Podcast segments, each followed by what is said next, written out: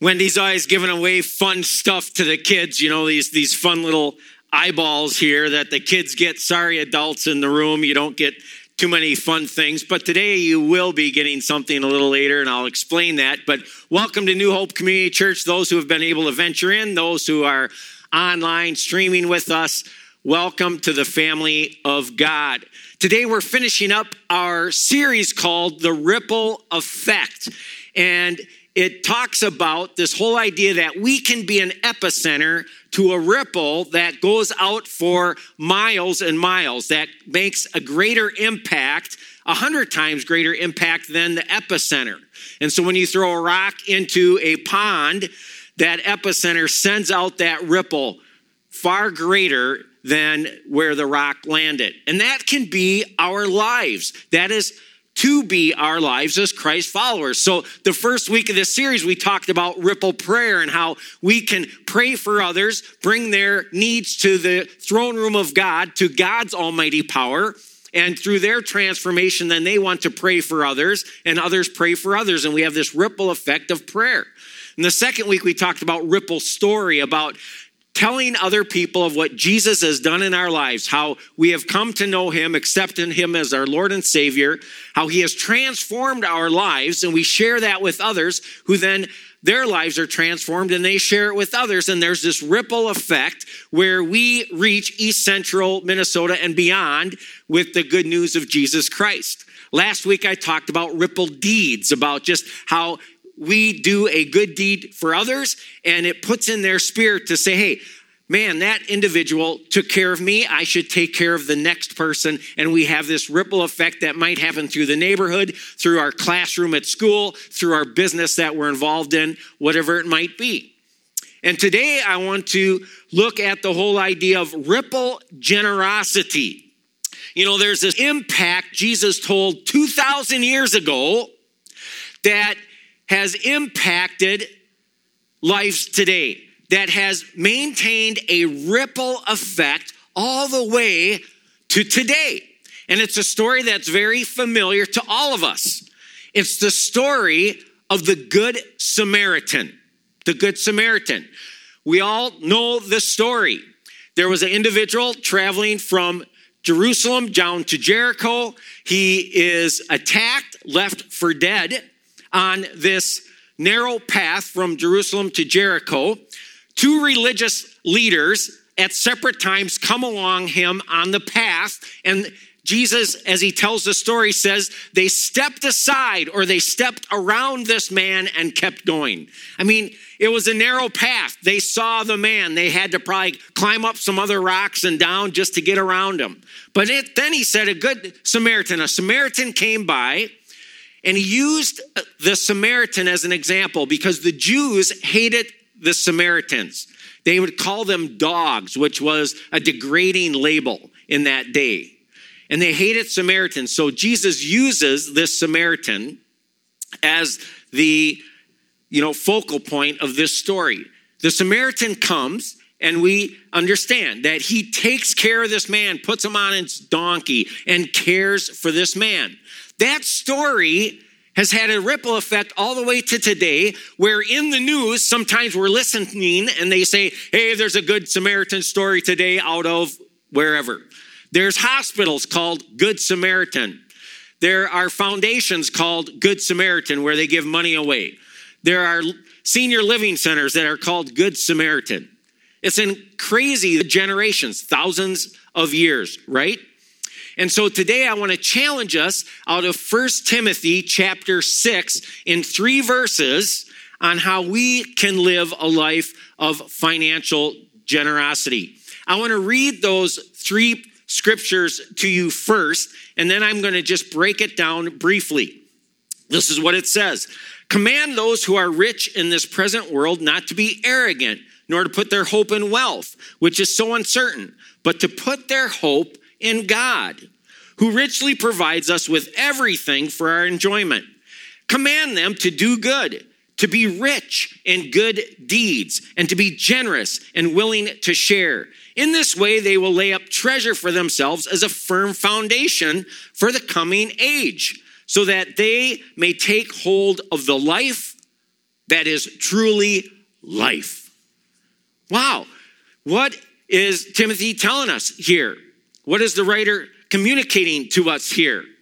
He's communicating, first of all, to number one, keep God number one. Keep God number one. What does he say right away in verse 17, the first part?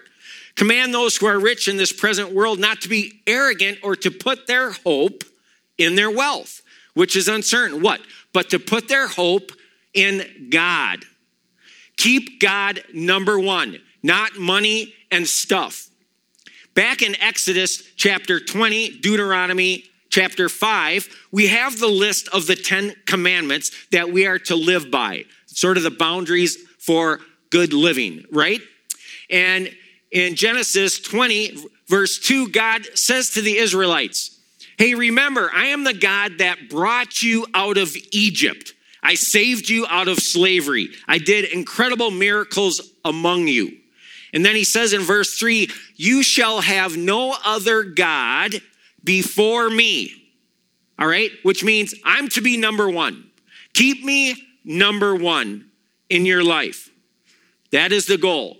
So in 1 Timothy 6, we are reminded number one, keep God. number two, I when we keep God number one, then number two, I believe, will happen.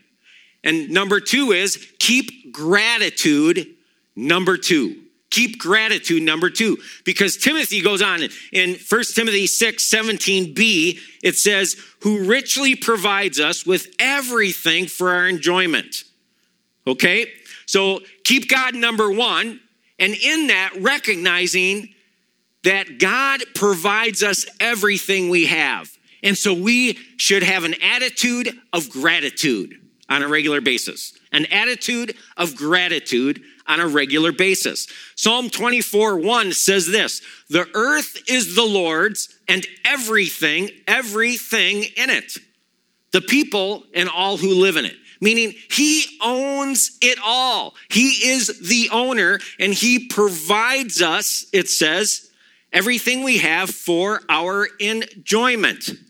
What did he say? He richly provides us with everything for our enjoyment. Not just a little, but richly, right? Everything. And so we are supposed to have an attitude of gratitude because of how he provides our daily bread needs. Psalm 100, verses 4 and 5, give us this great picture of how we are to live. Enter his gates with thanksgiving his courts with praise. Give thanks to him, praise his name. For the Lord is good, and his love endures forever. His faithfulness continues through all generations. Man, God has been faithful through all generations, all the way up to this day, right? He has cared for our daily bread needs, right? We have clothing, food, employment, education. We have recreation, beauty, in his creation, all these things that we enjoy, and it's by his hand. And so he calls us to this life of gratitude, this life of thanksgiving. So when we keep God number one, gratitude will be number two in our lives. And here's reality the only cure for selfishness and whining is an attitude of gratitude plus generosity. Okay? The only cure for selfishness and whining is an attitude of gratitude coupled with then generosity. So if we keep God number one, I believe number two, we will be a grateful and thankful people. And we, when we are a thankful and grateful people, Number three, Timothy says will take place. We'll keep generosity, number three, in our life. We'll be a generous people. First Timothy 3 or 6, 18 says, Command them to do good, to be rich in good deeds, just like God was what? Rich towards giving us everything for our enjoyment. We are to be rich in good deeds and to be generous and willing to share. All right? So we're not only to be rich in good deeds like doing things for others, but we're also to be rich in our financial generosity towards others as well. Generosity or being generous is going beyond that which is required. Okay? Generosity is going beyond that which is re- required. So you get your bill at the end of the meal when you're eating out, and you can give 15%, which is sort of required or suggested, right?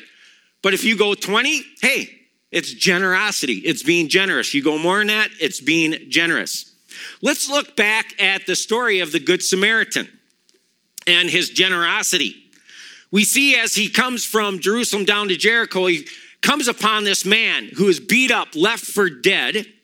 It says he put him on his donkey, he brought him to an inn and took care of him. It says the next day. So he took him to this inn. He stayed overnight with this guy at the Hotel 8 or wherever they were and took care of him. It says the next day he took out two denarii, which is two days' wages, and gave them to the innkeeper. Look after him, he said, and when I return, I will reimburse you for any extra expense you may have. This is a picture of generosity. The man cares for him overnight at an inn, gives the innkeeper two days' wages. Hey, cover anything he's got. You know, if he orders room service or is he, you know, pay per view for, you know, whatever movie he wants, you know, that kind of thing. And if there's any other expense, I'm going to return and check on him and that and check on, you know, if, they, he owes, if we owe you anything and take care of it. I mean, it's a picture of an incredible generosity. And here's the reality in our lives most of us are good with, hey, good deeds. I'm okay with good deeds. But when it comes to our dollars, then it's like, ho, ho, ho, hey. Right? No, God is calling us to live richly towards others in our dollars and our deeds. In our deeds and our dollars, our dollars and our deeds. In both ways. We are called to live in this way. Why? Because God lives this way towards us. So I believe if we keep God number one, we'll keep our gratitude, number two. And if we have gratitude and we're thankful for all that God has provided for us, then we'll keep generosity, number three, in our lives. About three weeks ago, I was at the Valvoline getting my oil changed, and I pulled in and I saw right next to me there was this young man. He was dressed in all fatigues and that, and I was curious if he was in military or whatever. And so he was standing outside his car, visiting with the uh, guy working on his car and that. And I rolled down my window and I said, Hey, sir, are you in the military? And he says, Yes, sir. yes, sir, I am. And I said, Well, then I want to cover your bill today. I want to cover your oil change today. To which the man who was checking the man out said, Sir, I just want you to know that his bill is $171. I didn't say anything. Honestly, I did swallow. But then I said, It's my pleasure. I'll cover it. I'll cover it. And the young man was like, Sir, you don't have. I said, Listen, every day you provide me freedom. And I want you to know every day that you are appreciated. And my goal was that he would go back to his people that he serves with and provides us freedom, and he'd be like, You just don't know what happened. 171, you just don't know what happened. Guys, gals, we are appreciated. There are people out there that appreciate what we do to provide freedom for this country. And I want him to have that ripple effect and to communicate that out. And I love my wife because I had to text her, you know, I had to tell her, like, hey, you're just going to show up on the card, you know, and that. And you're like, what are you doing, you know, and that. And she's like, oh, that's awesome. She's like, oh, that's great. That's the kind of woman I married. I mean, she's just a generous woman. But God has richly blessed us. And when we keep Him number one, we'll keep gratitude number two. When we keep gratitude number two, we'll keep generosity number three in our lives. And so when you came in today, you received an envelope that looks like this. In that envelope, there's $10. It's a $10 bill. I want you to do the instructions on the envelope. I want you to say, God, show me an individual who needs help financially as I'm out and about either today or next week or whatever it might be. Maybe you keep it in your car or your billfold or whatever. And I trust that God is going to give you an opportunity to walk up to somebody or be in line somewhere and just say, hey, let me cover that extra. Here it is. And give you an opportunity to be gentle. And this is out of our community care fund where we help people in our community. And so all of us here at New Hope Community Church are going to go out and we are going to practice community care together. And so I want you to take that money and to go out, regardless of age, and to trust that God is going to put you in a divine moment where you can give that money away. And so thank you for doing that. Because when we keep God number one, we keep gratitude number two. When we keep gratitude number two, we keep our generosity, number three. And then last, number four, we keep the goal. 1 Timothy 6:19 in this way they will lay up treasure for themselves as a firm foundation for the coming age so that they may take hold of the life that is truly life.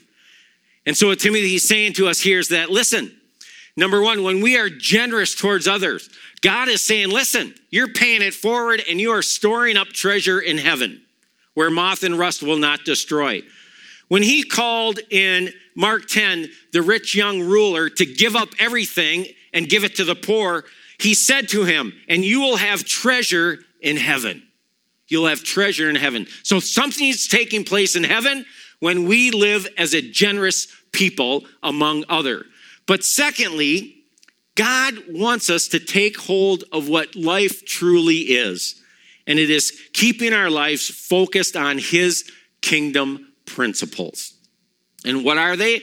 Keep God number one, keep our gratitude, and have that attitude number two.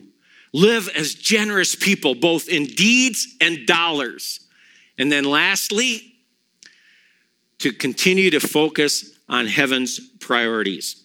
New Hope Community Church exists by the presence and the power of God at work through good deeds of the volunteering that takes place here and in the community, and of the financial generosity that takes place here and in the community. That's the bottom line. By this consistent way of living that you have lived, in deeds and in dollars, there is a ripple effect of transformation that goes out and changes lives in East Central Minnesota and beyond. And so I want to share this brief video with you of a New Hope life story of somebody who was challenged to be generous and how in that their lives were transformed to a life of generosity. Let's watch.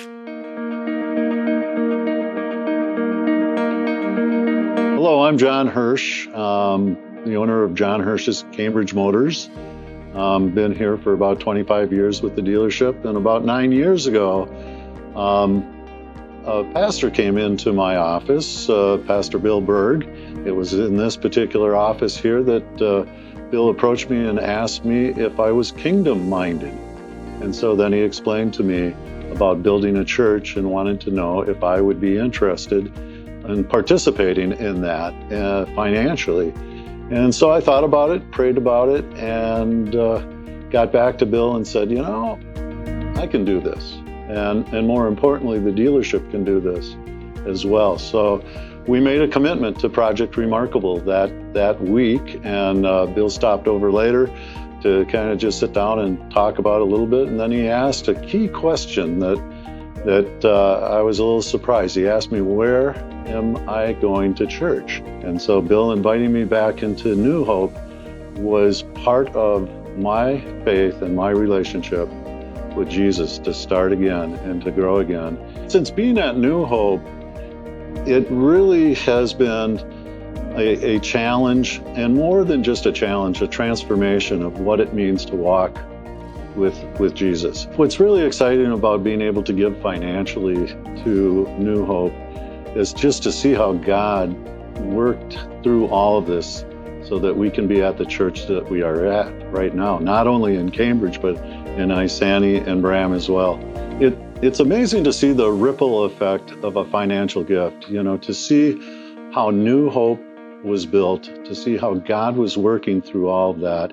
It started making me think, what does that mean? And more importantly, what does it mean in this dealership? Because at this point, the dealership was really John Hirsch's Cambridge Motors. But now I started realizing God owns this. And what does that mean? How does that take place? And how can we be in God's kingdom at the dealership? And that's when all kinds of exciting things took place from you know, from a food drive at the dealership, a packing of the food within the dealership, uh, to uh, community-wide food drive where we got all the businesses involved.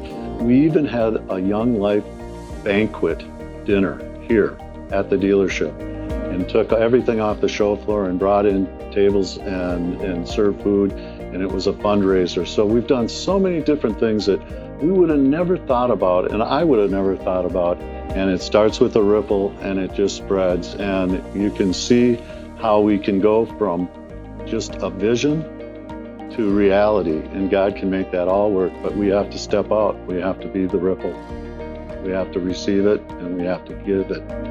We have to be generous in that way. And, and that, for me, I grew so much in my faith, in my walk with Christ because of this.